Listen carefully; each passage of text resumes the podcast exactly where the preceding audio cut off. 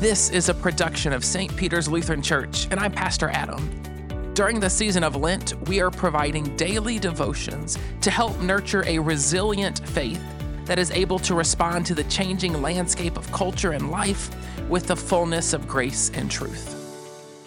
Today's devotion is for February 27th, 2024. It was written by Micah Wettschurack and is entitled The Plagues, Part 3. Our verse of the day comes from Exodus chapter 9, verse 16. It says, But I have raised you, Moses, up for this very purpose, that I might show you my power, and that my name might be proclaimed in all the earth. When I was in fifth grade, I was invited to one of my close friends' birthday parties. I was really excited when he handed me the party invitation, and I quickly ran to my locker and stuffed it inside my backpack. One month later, I heard my buddies at school sharing stories about the friends' birthday parties. Did I really miss out on the party?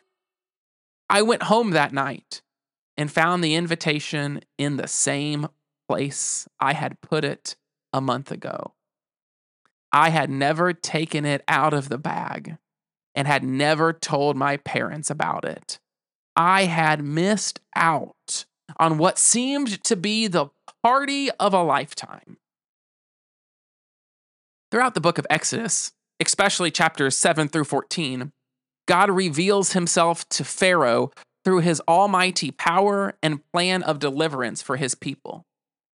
Through Moses, God was offering Pharaoh a heavenly invitation to a front row seat, revealing God's power and proclaiming his name in all the earth. Each time Pharaoh rejected God's invitation, God revealed his power again to Pharaoh with another plague. Even his magicians knew that it was God working in sending an invitation. In the last devotion, we focused on Exodus 8, verse 19, where the magician said to Pharaoh, This is the finger of God. But Pharaoh's heart was hard, and he would not listen, just as the Lord had said. Pharaoh was so caught up in his own desires that even when everything around him was pointing to a relationship with the one true God, he and his proud, hardened heart refused to listen. Just like me, Pharaoh missed the invitation. Today, in our daily lives, we are given the same big invitation to follow him whose name is Jesus Christ. He gives us the invitation to the party of a lifetime. This invitation comes with peace, joy, love, and faith filled strength beyond comprehension.